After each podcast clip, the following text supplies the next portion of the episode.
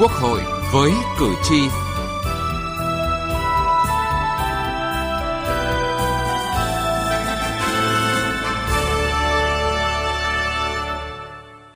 Thưa quý vị và các bạn, người được dự kiến giới thiệu ứng cử có tỷ lệ tín nhiệm của cử tri không đạt trên 50% thì không đưa vào danh sách ứng cử trình hội nghị hiệp thương lần 3. Đây là nội dung vừa được Ủy ban Thường vụ Quốc hội quyết định tại phiên họp thứ 52 khi cho ý kiến về dự thảo nghị quyết liên tịch hướng dẫn quy trình hiệp thương giới thiệu người ứng cử đại biểu Quốc hội khóa 15, đại biểu Hội đồng Nhân dân các cấp nhiệm kỳ 2021-2026.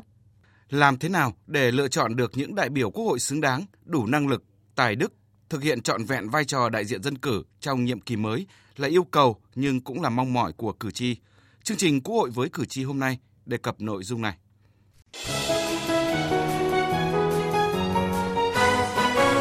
Cử tri lên tiếng. Thưa quý vị và các bạn, cử tri quan tâm hơn và đặt yêu cầu cao hơn đối với đại biểu Quốc hội bởi họ thấy rõ những vấn đề của cử tri đã trở thành vấn đề của Quốc hội, được bàn bạc thảo luận một cách kịp thời, kỹ lưỡng tại nghị trường từ gia tăng tai nạn giao thông nghiêm trọng, tình hình phức tạp của tội phạm, ô nhiễm làng nghề, vệ sinh thực phẩm đến quản lý đất đai, xây dựng, giáo dục, y tế, an ninh, quốc phòng của đất nước. Khi niềm tin của cử tri và hoạt động đại biểu Quốc hội dần được khẳng định, khi sự gửi gắm của cử tri và hoạt động nghị trường nhiều hơn, có nghĩa hành trang mà mỗi đại biểu dân cử mang theo khi bước vào nhiệm kỳ hoạt động mới không nhẹ chút nào. Đó là thách thức khó khăn và yêu cầu thôi thúc cơ quan dân cử, mỗi đại biểu dân cử phải tiếp tục hành động, bởi chừng nào những tiếng nói của cử tri, những phản biện, những yêu cầu bức xúc chính đáng của người dân, của đất nước chưa được giải quyết, chừng đó người đại diện của dân chưa làm tròn sứ mệnh của mình. Theo ông Nguyễn Bắc Việt ở quận Ba Đình, thành phố Hà Nội, thì những yêu cầu quan trọng mà đại biểu Quốc hội cần có là bản lĩnh, dám nói, dám làm. Là cử tri thì tôi mong muốn rằng những đại biểu được bầu vào Quốc hội hay là cũng như là vào Hội đồng nhân dân các cấp thì phải có năng lực chuyên môn nghiệp vụ, có trí tuệ, có bản lĩnh, dám nói, dám làm và phải đại diện được nguyện vọng của cử tri và đông đảo nhân dân. Có một số các đại biểu Quốc hội hầu như là qua nhiều kỳ họp không có phát biểu gì. Thế thì có thể là người ta có cái trình độ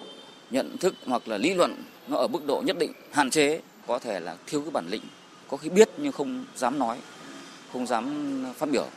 Thế thì những người mà đã như thế thì cũng nên tự rút lui, không nên tái ứng cử vào cái đợt bầu cử này nữa. Theo ông Trần Văn Hùng ở thành phố Nam Định, tỉnh Nam Định, người dân rất muốn những bức xúc thiết thực cần được giải quyết và đặc biệt là những vấn đề tồn tại trong nhiều năm thì Quốc hội, đại biểu Quốc hội theo dõi, giám sát, quy trách nhiệm rõ ràng. Vì thế, công tác bầu cử đại biểu Quốc hội, Hội đồng Nhân dân các cấp phải lựa chọn được những ứng cử viên có đức có tài,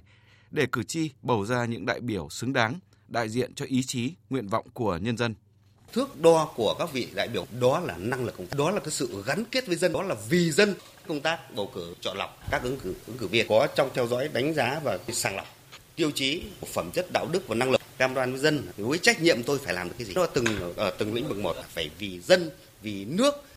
những đòi hỏi của cử tri đối với người đại diện dân cử ngày càng cao hơn bởi cuộc sống luôn thay đổi không ngừng. Vì thế, đại biểu Quốc hội, Quốc hội đổi mới để nâng cao chất lượng hoạt động trong nhiệm kỳ mới.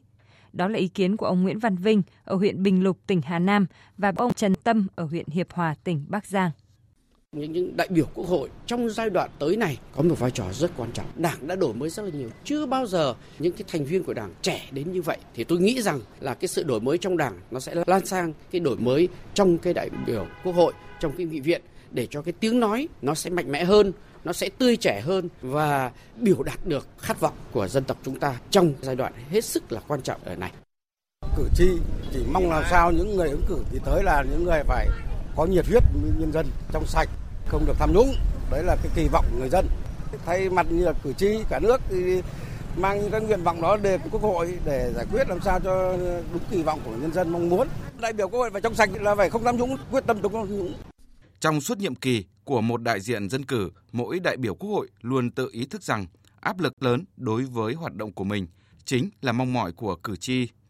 trọng trách đối với mỗi đại biểu Quốc hội rất lớn. Vì thế, để lựa chọn được những đại biểu dân cử có năng lực, bản lĩnh, trách nhiệm với cử tri, vì cử tri, vì đất nước, trước hết phụ thuộc vào sự sáng suốt của cử tri, nhưng cũng phụ thuộc vào quy trình cách thức bầu cử chặt chẽ, khoa học, minh bạch.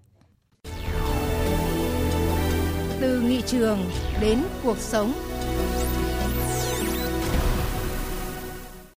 Thưa quý vị và các bạn, theo dự thảo nghị quyết liên tịch hướng dẫn quy trình hiệp thương giới thiệu người ứng cử đại biểu Quốc hội khóa 15, đại biểu Hội đồng Nhân dân các cấp nhiệm kỳ 2021-2026.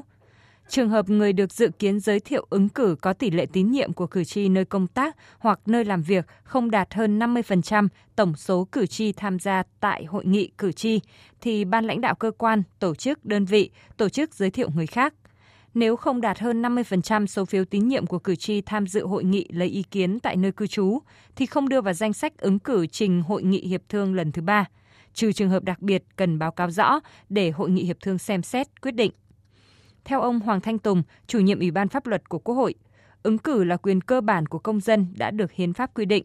Sự tín nhiệm của cử tri nơi cư trú là một trong những tiêu chuẩn của người ứng cử đại biểu Quốc hội, đại biểu Hội đồng Nhân dân – vì vậy, quy định về lấy ý kiến tại nơi cư trú phải đảm bảo được quyền ứng cử của công dân.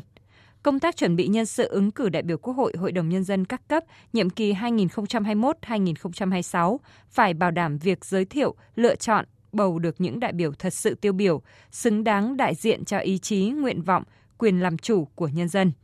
Có kế thừa và đổi mới, bảo đảm đủ tiêu chuẩn, đủ số lượng, có cơ cấu hợp lý, trong đó lấy tiêu chuẩn chất lượng đại biểu làm trọng tâm – không vì cơ cấu mà hạ thấp tiêu chuẩn. Đồng tình với quy định này, theo Phó Chủ tịch Quốc hội Uông Chu Lưu, nếu người được dự kiến giới thiệu ứng cử không đạt trên 50% số phiếu tín nhiệm của cử tri tham dự hội nghị lấy ý kiến tại nơi cư trú thì không đưa vào danh sách giới thiệu tại hội nghị hiệp thương lần thứ ba là cần thiết. Đây là cái công việc rất quan trọng, rất hệ trọng để phục vụ cho thắng lợi của cái cuộc bầu cử Quốc hội khóa 15 và đại biểu Hội đồng nhân dân các cấp nhiệm kỳ mới cho nên cái việc làm này ấy, phải rất kỹ phải rất là nghiêm túc bảo đảm đúng với nghị quyết của đảng đúng với luật này việc không đưa vào danh sách để hiệp thương đối với những trường hợp người ứng cử không đạt trên 50% số phiếu tín nhiệm đấy. Nếu mà không đủ 50% đấy, thì coi như là không đưa ra. Đấy trị trừ một số trường hợp đặc biệt nào đó. Nhưng mà có cái trường hợp không 50 nhưng mà về cái cái người đó, ở cái nơi đó mà có cái chuyện này chuyện kia chẳng hạn, thì cái chỗ này các cơ quan có thẩm quyền phải xem xét riêng các thành viên Ủy ban Thường vụ Quốc hội cũng cho rằng nếu theo kết quả tại hội nghị tiếp xúc cử tri, người ứng cử không nhận được tín nhiệm của trên 50% dân cư ở nơi đó thì không đưa vào danh sách. Chủ tịch Quốc hội Nguyễn Thị Kim Ngân lưu ý thêm. Lần trước thì chúng ta có quy định là nếu mà cái hội nghị mà tiếp xúc cử tri mà cái số người mà ứng cử mà không được 50% cái dân cư nơi đó người ta, ta, ta tín nhiệm thì coi như thì thôi không đưa vào danh sách hiệp thương còn có ảnh hưởng ờ, quyền ờ, tự ứng cử của công dân hay không? Vì đại biểu của dân. Dân tại chỗ người ta góp ý tôi nói anh này bị nợ thuế nè anh này chưa gương mẫu nè. Mình đã hội nghị cộng đồng dân cư như thế thì tôi phải nghe theo dân ra lại cho nó đúng luật. Và lần trước có cái gì vướng hay không không vướng thì thôi. Theo Phó Chủ tịch Ủy ban Trung ương Mặt trận Tổ quốc Việt Nam Ngô Sách Thực, đã là người tham gia ứng cử đại biểu Quốc hội, đại biểu Hội đồng Nhân dân, thì lý lịch, nhân thân của họ trong đó có điều kiện phải xác định được địa chỉ thường trú và tạm trú phải rõ ràng để cử tri có điều kiện liên hệ, theo dõi, đánh giá và giám sát. Bởi việc lấy ý kiến cử tri nơi công tác, nơi cư trú đối với mỗi ứng cử viên, đại biểu Quốc hội, đại biểu Hội đồng Nhân dân rất quan trọng vì cử tri nơi cư trú, nơi làm việc, họ sẽ có những đánh giá chính xác, sát thực nhất về đạo đức lối sống, năng lực trình độ của những ứng cử viên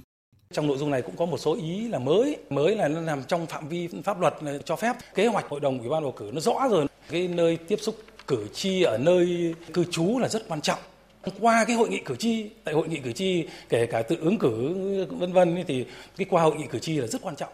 Có kênh để phát hiện ra đại biểu Riêng về vấn đề tổ chức hội nghị lấy ý kiến cử tri nơi công tác đối với người ứng cử đang công tác tại các cơ quan của Quốc hội, sau khi thảo luận, Ủy ban Thường vụ Quốc hội cũng thống nhất quy định theo hướng người ứng cử đại biểu Quốc hội đang công tác tại các cơ quan của Quốc hội, cơ quan thuộc Ủy ban Thường vụ Quốc hội, Văn phòng Quốc hội thì tổ chức lấy ý kiến cử tri tại Văn phòng Quốc hội, bao gồm cả cử tri công tác tại Viện Nghiên cứu Lập pháp. đóng góp vào nội dung xác định nơi tổ chức lấy ý kiến cho người ứng cử đại biểu Quốc hội thuộc các cơ quan của Quốc hội, Ủy ban Thường vụ Quốc hội, Phó trưởng ban công tác đại biểu Nguyễn Thị Thanh đề nghị. Nơi tổ chức lấy ý kiến, nơi công tác của người ứng cử đại biểu Quốc hội thuộc các cơ quan của Quốc hội, Ủy ban Thường vụ Quốc hội thì cũng đã có một đề xuất và chúng ta thực hiện thấy là có hiệu quả và rất là tốt thì cũng nên lấy theo hộ tức là theo các ủy ban chứ không nên là gom hết tất cả thành viên hội đồng dân tộc các ủy ban về với văn phòng cộng với công đoàn tôi nghĩ là có nhiều đồng chí cũng sẽ không biết được cái công việc của các đồng chí ở thành viên các ủy ban khác mà lại số lượng nó đông như vậy thì theo tôi là không nên. Thưa quý vị, thưa các bạn, danh sách những người ứng cử đại biểu Quốc hội khóa 15 và đại biểu Hội đồng Nhân dân các cấp nhiệm kỳ 2021-2026 đảm bảo quy trình lựa chọn, giới thiệu thực sự dân chủ, công khai và chặt chẽ dựa trên ý kiến, nguyện vọng của cử tri, của nhân dân đối với những người ứng cử đại biểu Quốc hội, đại biểu Hội đồng Nhân dân. Quy trình lựa chọn, giới thiệu đó với sự sửa đổi, bổ sung, hoàn thiện là quyền phúc quyết của cử tri, của nhân dân thì không bao giờ thay đổi là con đường duy nhất bảo đảm cho thành công của cuộc bầu cử Quốc hội khóa 15, Quốc hội của thời kỳ đổi mới theo tinh thần nghị quyết của Đảng và chủ động hội nhập quốc tế ngày càng sâu rộng hơn về mọi mặt của nước ta hiện nay.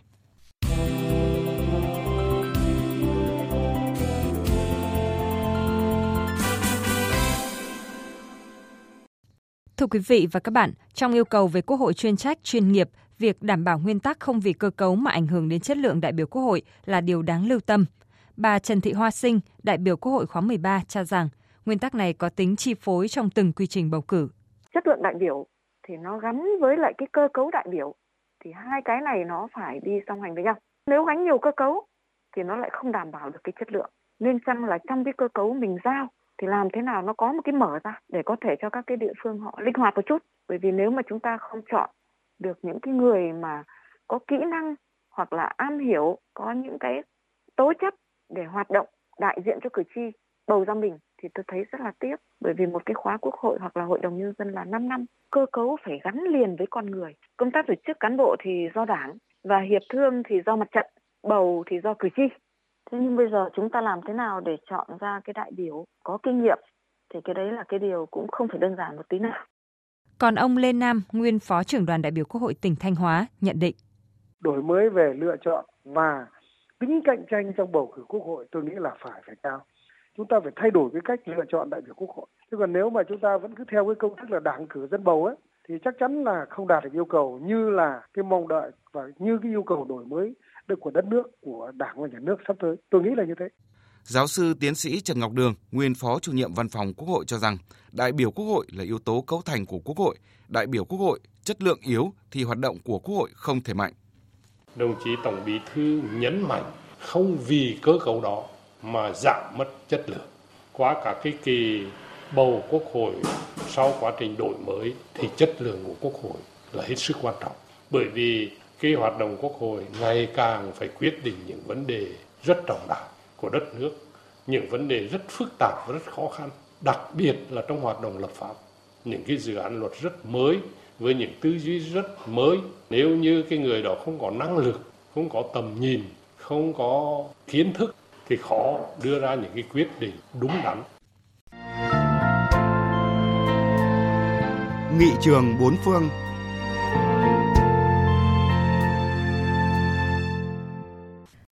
Thưa quý vị và các bạn, những vụ việc cụ thể cử tri lên tiếng kiến nghị được nghị sĩ tiếp nhận và phản hồi lại cho nghị viện hoặc sử dụng một kênh thông tin để phục vụ công tác chất vấn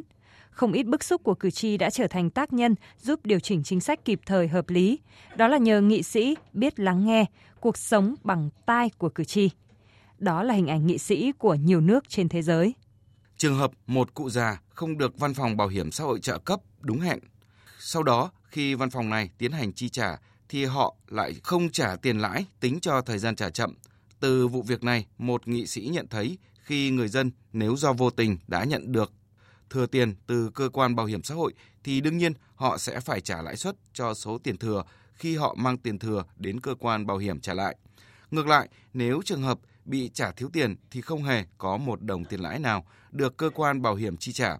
Bởi vậy, nghị sĩ đó đã nêu ra vấn đề này trong chất vấn bằng văn bản về sự khập khiễng trong việc sử dụng hình thức chi trả lãi suất của cơ quan bảo hiểm xã hội. Trong nhiều trường hợp khác, các nghị sĩ lại dùng thư khiếu nại của các công dân như những dẫn chứng minh họa cho một vấn đề mang tính phổ biến, được nhiều người quan tâm. Ví dụ như liên quan đến thuế suất đánh vào tài sản không hợp lý, một nghị sĩ đã lấy dẫn chứng từ mức thu nhập của người hàng xóm so với mức thuế suất tài sản mà họ phải chi trả. Từ đó, bà nêu câu hỏi với Bộ trưởng Tài chính rằng liệu ngài Bộ trưởng có cho rằng như thế là hợp lý và công bằng hay không? Hoặc là từ các đơn thư khiếu nại về các vấn đề như ngân sách dành cho các trường tư thục đối xử với người tị nạn. Các nghị sĩ cũng đã nêu vấn đề chất vấn, đề xuất sáng kiến lập pháp dẫn đến những thay đổi trong chính sách liên quan. Còn một nghị sĩ khác thì cho biết, trong phạm vi khả năng của mình, ông luôn cố gắng giúp đỡ các cử tri vốn đã phải đến rất nhiều cơ quan trước khi tìm đến ông. Thay vì kính chuyển vụ việc đến một cơ quan khác, cần tìm ra giải pháp thay đổi pháp luật để đáp ứng được những vụ việc cụ thể đó. Nhưng cũng có những trường hợp nghị sĩ không thành công được như vậy hoặc thậm chí không can thiệp nổi. Ví dụ như một nghị sĩ đã phải mời cả một vị giáo sư từ Gothenburg tới để giải thích cho một quan chức địa phương rằng cách thực thi pháp luật của ông ta là chưa đúng nhưng không thành công. Một cử tri phàn nàn rằng ông ta đã phải trả tiền điện thoại quá nhiều so với thực tế. Ông đã kiện đến tất cả các cơ quan chức năng có liên quan, nhưng không thắng kiện. Nghị sĩ tin ông ta đúng, nhưng nghị sĩ không biết phải làm thế nào để giúp ông ta. Nhiều nghị sĩ Thụy Điển nhận ra rằng công dân không hiểu được hệ thống các cơ quan hành chính phức tạp, đôi khi nghị sĩ trở thành hướng dẫn viên giúp cử tri đến đúng các nhà chức trách có liên quan. Đôi khi họ lại coi mình như một trung tâm cung cấp thông tin, cố tìm những thông tin cần thiết và cung cấp trực tiếp cho cử tri. Thay bằng việc chỉ cho cử tri đến những nơi khác, các nghị sĩ cố gắng tìm hiểu các vấn đề và trả lời cử tri.